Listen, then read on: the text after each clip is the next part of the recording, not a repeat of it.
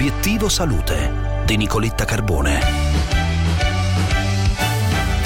Controllo glicemico in coppia è meglio. Secondo uno studio pubblicato sul British Medical Journal Open Diabetes Research and Care, vivere sotto lo stesso tetto ridurrebbe il rischio di avere livelli elevati di zuccheri nel sangue. In linea con noi, a commento dello studio, il professor Angelo Avogaro, presidente della Società Italiana di Diabetologia e ordinario di endocrinologia e malattie del metabolismo all'Università di Padova. Professor Avogaro, buongiorno, grazie per essere con noi. Buongiorno, grazie a voi dell'invito. Ma, eh, lo studio racconta che adulti di età compresa tra 50 e 89 anni senza diagnosi di diabete in precedenza sono stati seguiti ed è stato visto che coloro che fondamentalmente eh, vivevano una vita di coppia an- avevano dei livelli di eh, glicemia nel sangue molto più bassi rispetto a coloro che vivevano da soli. Vivere in coppia vuol dire avere più ordine, soprattutto per quanto riguarda l'alimentazione, la dieta seguita da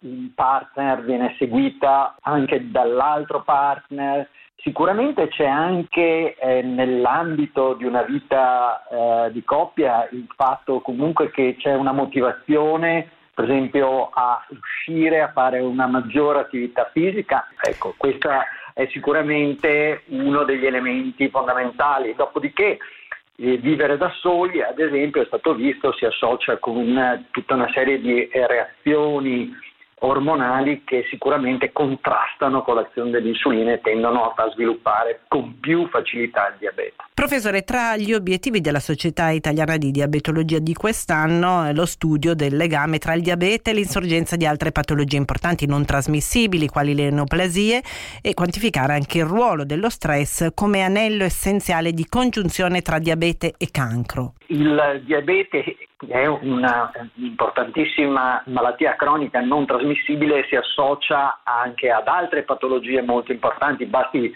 pensare a quanti pazienti con diabete di tipo 2 siano in sovrappeso o obesi. È stato appena pubblicato sull'Ancet un articolo sull'impatto delle varie cause come fattori di rischio di neoplasia avere la glicemia elevata alla mattina è uno dei più importanti fattori di rischio per neoplasie. È difficile capire che cosa è il determinante che unisca queste tre patologie. Sicuramente lo stress quotidiano, lo stress cronico, il vivere in un ambiente degradato, in un ambiente, fra virgolette, poco camminabile, sicuramente aumenta, aumenta, di molto il rischio eh, di questa, eh, sicuramente chiamiamola triade estremamente pericolosa.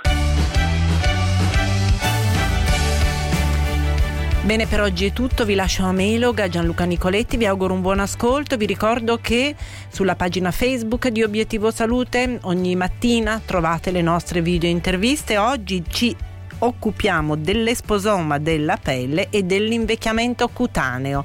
Una buona giornata a voi e un saluto da Nicoletta.